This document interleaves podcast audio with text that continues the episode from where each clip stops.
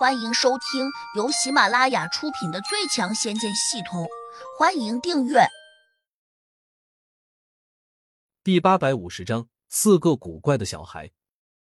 汪无权也无奈的附和道：“他的功力比我们强不少。”洛不凡冷道：“他再怎么强，也断断不是天目娘娘的对手。要知道，天目娘娘的功力可不低，手上还有几样厉害的法宝。”前些年地仙比武，他的排名相当靠前。谢满子和汪无权相视了一眼，没有辩解，但是两人却明显不认可洛不凡的话。洛不凡不傻，他哪会看不出来？立刻又喝道：“难道你们真认为这个小姑娘打得过天母娘娘吗？”谢蛮子咬了下牙，心一横，便顶撞道：“洛大人，我们并非长他人志气。”但我可以肯定的告诉你，这个小姑娘绝对比天目娘娘厉害多了。洛不凡怒道：“你再说一遍。”谢蛮子低下头。就算洛大人你要打骂我们，我还是要说，因为这是事实。你若是不信，可以问汪无权，他也是亲眼所见。洛不凡马上转头瞪向了汪无权：“是这样吗？”汪无权点点头道：“据我的判断，天幕娘娘远不是这个小姑娘的对手，而且，而且什么？这个叫小红的小女孩，她还不是最厉害的。另外和她在一起的三个小男孩，可能比她更加厉害。”汪无权硬着头皮说。洛不凡冷道：“你们怎么知道的？”汪无权沮丧道。我们监视迦叶大师那两头狮虎灵兽时，本来躲藏在一个山洞中，且藏得非常小心，但还是被那四个小孩给发现了。后来，他们追到洞里面，我们才意识到，在他们面前，我们就像老鼠遇见了猫一样，根本没有任何抵抗的余地。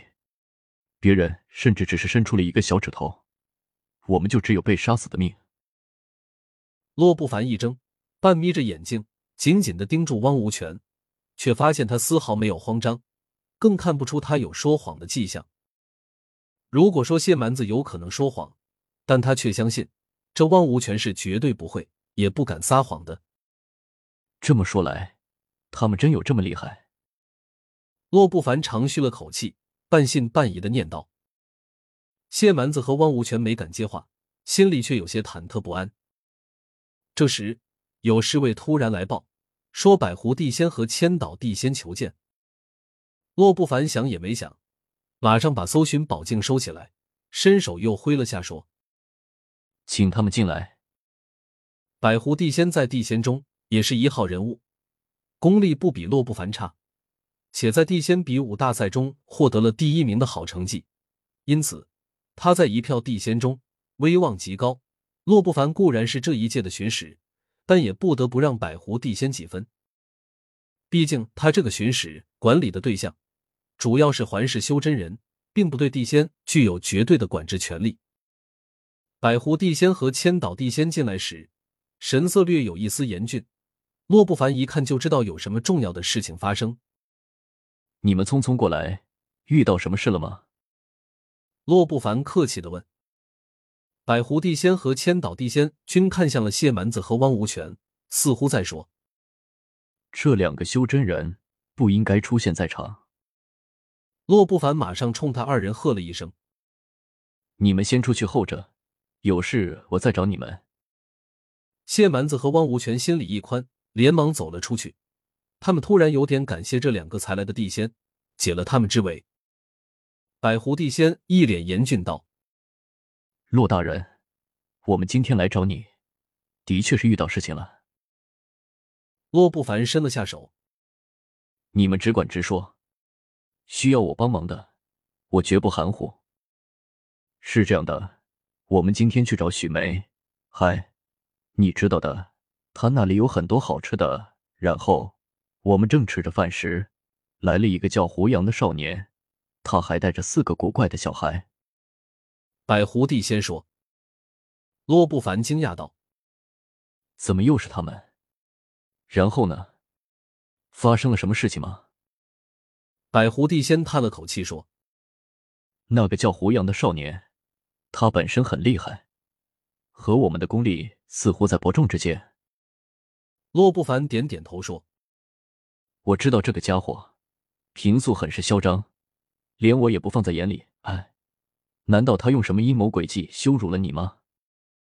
百狐帝仙摇了摇头说：“这倒不算，千岛和他公平比武。”不知他手上有什么古怪的法宝，竟把千岛的成名法器，也就是那把可以祭出万佛归宗的拂尘给抢走了。洛不凡脸色有些阴沉，默然道：“这小子手上的法宝很多，他自然有办法拐走你的宝贝。”千岛地仙接过话茬说：“对，这不稀奇。最让人郁闷的是，他手下那四个小孩子，竟然个个都十分厉害，好像随便挑一个出来。”都比我们还厉害的多。洛不凡心里一惊，瞪大眼睛问：“这是真的吗？”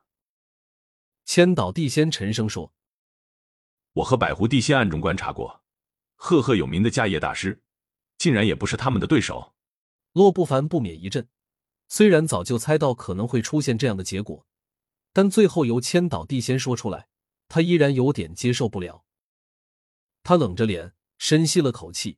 问你们知道迦叶大师现在哪里吗？百狐地仙和千岛地仙均摇头，说当时因为有事，所以走得快，就没有再往下细看。他二人的目光有些闪烁，洛不凡有点奇怪，心说：莫非他们对迦叶大师有所不利？不过他马上又推翻了这样的想法，毕竟迦叶大师的口碑极好，在地仙界是出了名的老好人。且从不和别的地仙发生任何争执，自然，百狐地仙和千岛地仙和他不仅没有一点冤仇，甚至没有发生过一丁点不愉快的事情。你们是不是不想看到迦叶大师出丑，所以就主动撤离了？洛不凡随即问。百狐地仙和千岛地仙不禁又叹了口气，点头说是。当时他们发现迦叶大师连一个小女孩都打不过。那自己二人更没有过去帮忙的理由。想想，既然帮不上忙，不如把这事儿告诉洛不凡，由他这个巡界仙使来处理。本集已播讲完毕，请订阅专辑，下集精彩继续。